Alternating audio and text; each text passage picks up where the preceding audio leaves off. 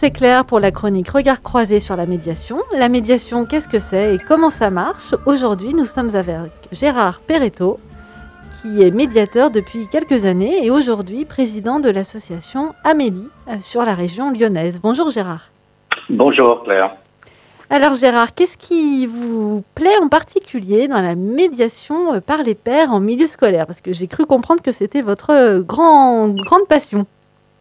Alors effectivement. Alors peut-être en deux mots dire que ben j'ai commencé euh, à intervenir à Amélie, euh, ça fait maintenant dix ans en tant que médiateur, euh, médiateur citoyen, c'est-à-dire auprès des, adultes, mais aussi formateur en médiation scolaire.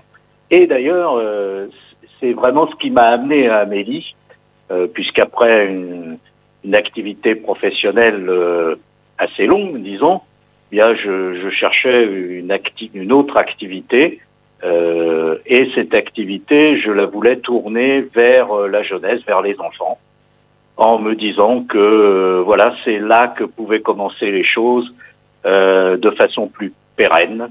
Et, ayant fait une formation sur la médiation à la fin de ma mon activité professionnelle, je me suis dit bah voilà, euh, une association, Amélie, qui euh, va dans les établissements et euh, forme des élèves à devenir médiateurs. Et qu'est-ce que ça change pour eux Pardon? Et qu'est-ce que ça change pour ces enfants?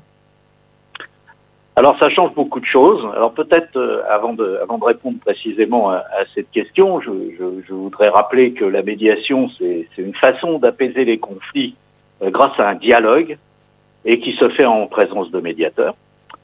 Euh, ces médiateurs, que ce soit des adultes ou des enfants, euh, sont des personnes qui sont impartiales et qui travaillent dans la confidentialité.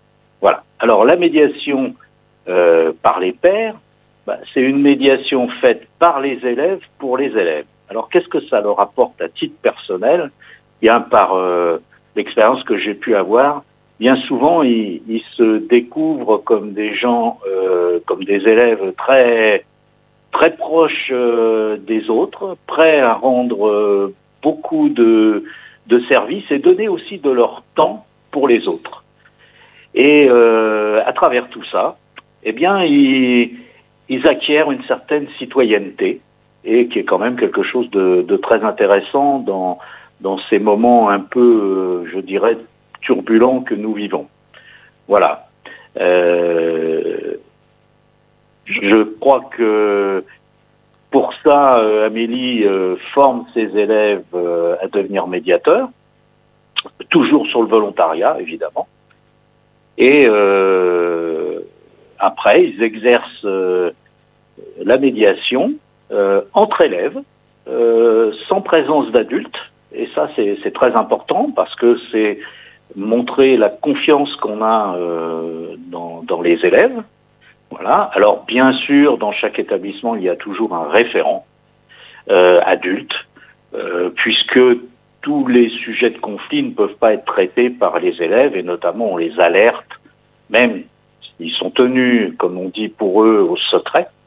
bien sûr, des choses qui, qui sont plus graves comme malheureusement on trouve euh, le harcèlement, des choses de cette nature, là, ils ont euh, la consigne de finalement aller en parler euh, à un adulte référent qui, lui, va, traiter les choses sur un autre point de vue.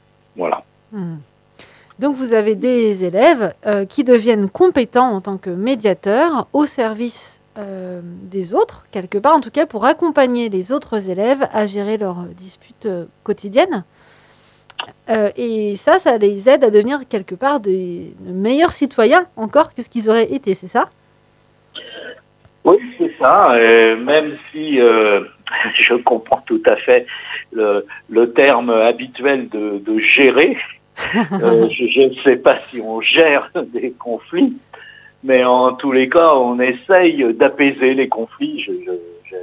J'aime bien ce terme, car gérer présuppose que euh, une, démarche très rationnelle et la médiation et les conflits, c'est avant tout de l'émotionnel.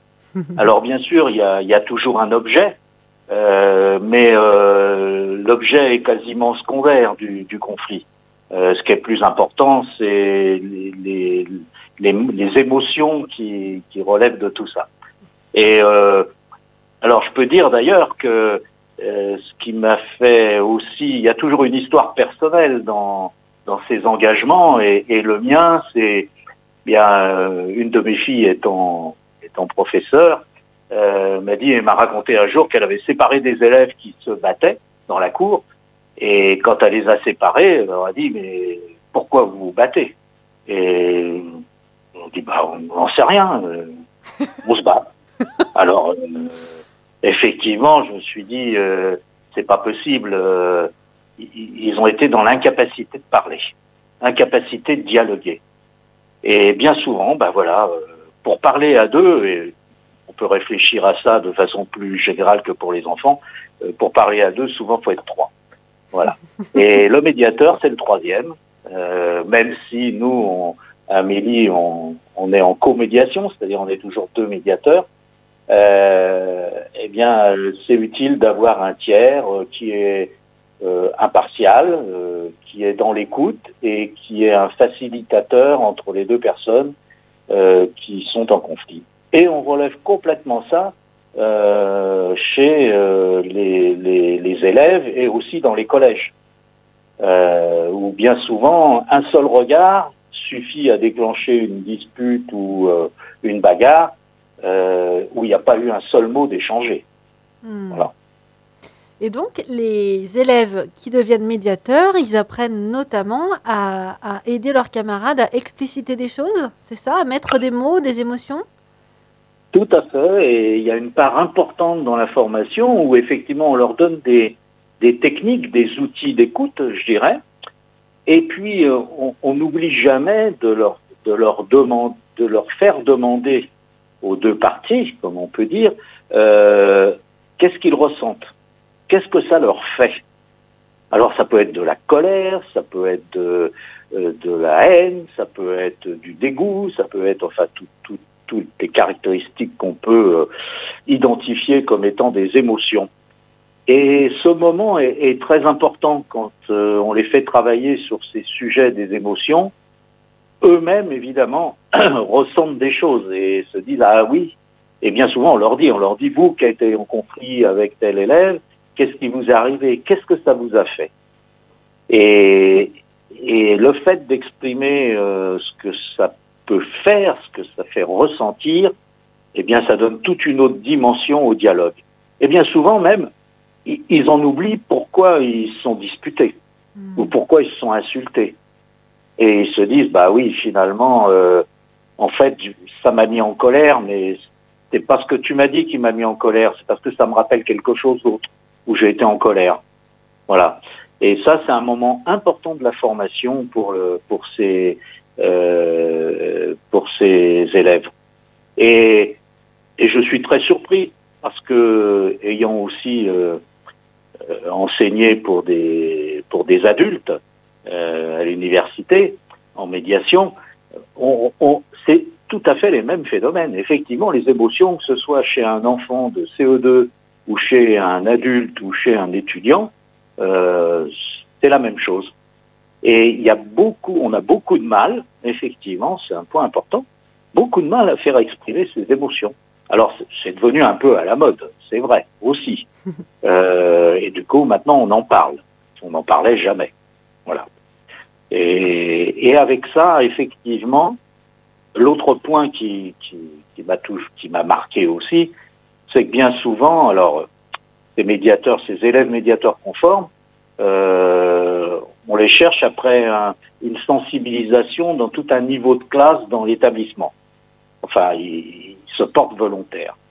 Et on, s'attache à ne, ne, jamais choisir, je dirais, euh, uniquement ceux qui ont des bons résultats scolaires, mais aussi euh, des élèves qui ont moins bons résultats scolaires.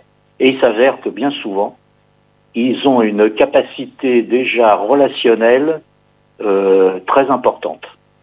Et c'est assez remarquable, et on le voit tout de suite. Et ils ont ce côté, cette empathie, cette façon de d'aller vers les autres, et là ils se révèlent. à l'étonnement de leurs camarades, parfois à leur étonnement propre, et euh, à l'étonnement des fois du personnel éducatif. Ça permet de valoriser tout le monde avec les compétences et les qualités qu'il a euh, à, à, ce moment-là, dans cette classe-là, etc. Tout à fait. C'est c'est un autre volet et, et ça, ça fait partie vraiment de, de l'idée d'avoir des citoyens. Euh, c'est pas uniquement, euh, bien sûr, que on va pas dire que les, fondamentaux euh, de la lecture, de l'écriture, etc. sont négligeables. C'est pas du tout ce que je suis en train de dire, bien sûr. C'est fondamental, mais il y a aussi euh, bien d'autres qualités, des qualités humaines qui sont très importantes et qu'on peut retrouver aujourd'hui d'ailleurs, qui sont bien mises en avant aujourd'hui dans, beaucoup de lieux adultes et notamment dans les entreprises. Et ce qu'on a découvert aussi euh, à travers le télétravail d'ailleurs, puisqu'on est sur un mode euh, différent de, de rapport euh, entre, les, entre les différentes personnes. Quoi. Hmm. Donc ces enfants qui ont appris l'empathie, qui ont appris un vocabulaire, une attention à, l'autre, une posture en fait, euh, ils ont aussi des atouts de plus euh, pour leur vie euh, adulte ensuite, en fait.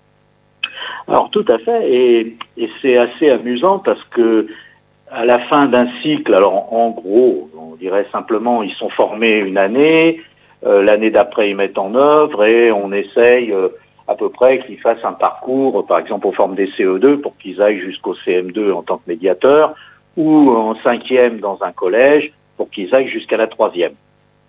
Et euh, à un moment donné, à la fin de leur cycle, on fait une remise de diplôme et on essaye de faire ça de façon un peu institutionnelle.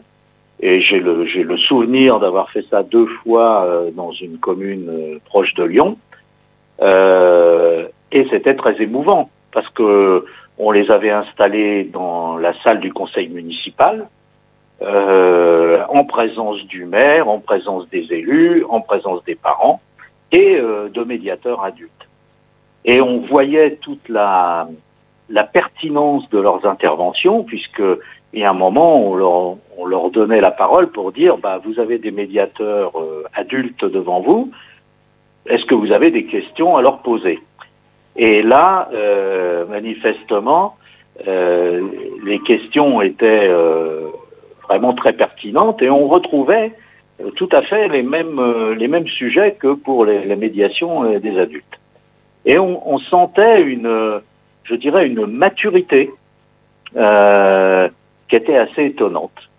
Et eux-mêmes, après, s'exprimant auprès de journalistes qui étaient présents, disant ah ouais mais depuis que je suis médiateur c'est plus pareil à la maison et puis c'est plus pareil avec mes frères et sœurs et puis euh, ouais, avant de, se bagarrer, euh, on s'explique. Enfin voilà. Et, alors, je vous dis pas les yeux des parents qui regardaient leurs enfants en les découvrant, en se disant mais c'est mon enfant là qui parle comme ça, mais moi qui suis toujours en train de lui dire va te brosser les dents, etc. il a cette maturité, c'est très étonnant. Enfin, vraiment, c'est un regard des parents euh, vraiment qui m'a m'a touché. Voilà.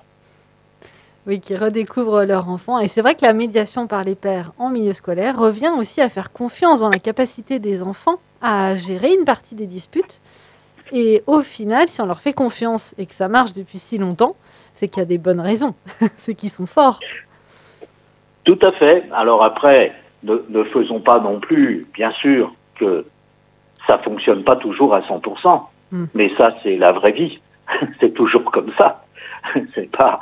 Euh, mais globalement, quand même, bon, il faut dire aussi qu'on met toutes les chances de notre côté, puisque à la base, on leur explique ce que ça veut dire d'être médiateur. On leur, on leur dit attention, euh, il y a des obligations, il y a des règles. On n'est pas médiateur simplement comme ça euh, par hasard. Donc il faut aussi se sentir en capacité de devenir médiateur. Et donc on forme des élèves qui sont volontaires pour cette euh, mission, je dirais. Hmm. Donc déjà, rien que ça, c'est un engagement. Parce que ils savent bien que bah, il va falloir sacrifier, euh, puisque ça se passe en général pendant les récréations, sacrifier la partie de foot, sacrifier, je sais pas, les, les jeux, autres jeux des filles, etc. Donc voilà, donc ils, connaissent ça. Et puis une autre chose qu'on leur demande, on essaye d'équilibrer, c'est-à-dire avoir aussi autant de filles que de garçons et de former des binômes filles-garçons, qui n'est pas quelque chose de très simple, et qui va aussi dans le sens bah, de, de, de, cette mouvance d'égalité homme-femme. Euh, ça va dans le même sens. Donc tout ça, c'est c'est toujours dans l'optique euh, d'avoir des, des citoyens et citoyennes, quoi. Voilà. Oui, ça a beaucoup de ramifications quelque part dans, le savoir-être des enfants et en fait qui ont aussi des ancrages dans les programmes euh, de, l'éducation nationale. Hein. Tout à fait, tout à fait, tout à fait. Donc on n'est pas... Euh, et bien sûr qu'on est, euh, on est aussi à l'écoute de ce que l'éducation nationale souhaite faire à certains moments dans les établissements. Bon, actuellement, d'ailleurs, on est en train de... On monte des modules sur le harcèlement alors c'est pas nouveau, hein, le harcèlement c'est pas quelque chose malheureusement euh, de nouveau, euh, mais voilà, il y a une campagne qui est en train de se, développer et euh, bien sûr que quand, on forme les élèves à la médiation, très naturellement à un moment donné on parle de harcèlement. Alors aussi de harcèlement, cyberharcèlement qui est encore quelque chose de plus compliqué quoi. Hmm. Voilà.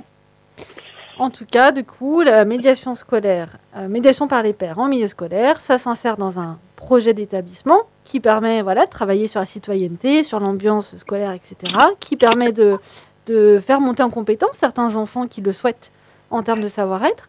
Et tout ça, c'est quand même encadré par des agréments. Par des, pardon Par des agréments, c'est ça? Tout à fait. Alors, on a... Euh, dernièrement euh, remis en route notre agrément. Euh, je dis remis parce qu'à un moment donné, on était agréé sur le plan national. Et puis maintenant, on est agréé sur l'Académie de Grenoble et puis aussi sur l'Académie de, Lyon. Et on est en train de, déposer un dossier pour vers l'Académie de Clermont-Ferrand. Voilà. Et bien sûr que tout ça se fait euh, en harmonie avec euh, les, institutions euh, scolaires. D'ailleurs, on, a participé, personnellement, j'ai participé à une époque au ministère à l'établissement d'une charte de la médiation scolaire, voilà, qui était qui donnait les règles finalement de la médiation scolaire dans les établissements. Et qui vaut effectivement sur, tout le territoire national pour toutes les associations ou autres organismes qui proposent ça. Hum. Et euh, participait à l'établissement de cette charte un nombre euh, significatif d'associations. Et évidemment, Amélie étant en, bonne place, puisque euh, l'idée de la médiation scolaire, quand même, à la base, eh bien, en France, au moins, est venue par, par Bonafé Schmitt, qui, était, qui est donc un sociologue et qui a mis en avant euh, cette médiation scolaire. On, est dans les années 85. Mmh. Et qui nous en parle, oui, dans les premières chroniques euh, de cette... Voilà, dans les premières chroniques, vous avez eu un plaisir de l'interviewer. Et effectivement, euh, c'est un des, précurseurs et qui est, toujours très attentif à la médiation, d'ailleurs. Voilà, d'une façon générale. Merci beaucoup, Gérard. Eh bien, c'est moi qui vous remercie. Alors, je voulais simplement dire que peut-être que, voilà, Amélie a, d'autres activités, bien sûr, euh, mais vous avez compris que j'ai un attachement particulier et quasiment, euh, moi aussi, émotif euh, à la médiation scolaire, ou toute activité, parce que entre-temps, on a développé beaucoup de choses, des, ateliers, puisque vous savez qu'il y a le périscolaire qui, est né il y a quelque temps, et à faire des, activités de gestion de... Alors j'aime pas beaucoup le mot gestion, mais gestion de conflits, enfin voilà, et puis aussi des, aspects juridiques, puisque nous avons des, juristes dans notre association. Euh, tout ce qui peut apporter de la paisibilité et de la responsabilité, et puis euh, de l'harmonie dans, dans les établissements. Voilà. Et la médiation scolaire par les pairs, c'est un projet, c'est quand même quelque chose d'assez important, mais qui modifie bien quand même, pour l'avoir vu moi-même dans certains établissements, l'état d'esprit d'un établissement. Et voilà, et c'est un des piliers de, de notre association.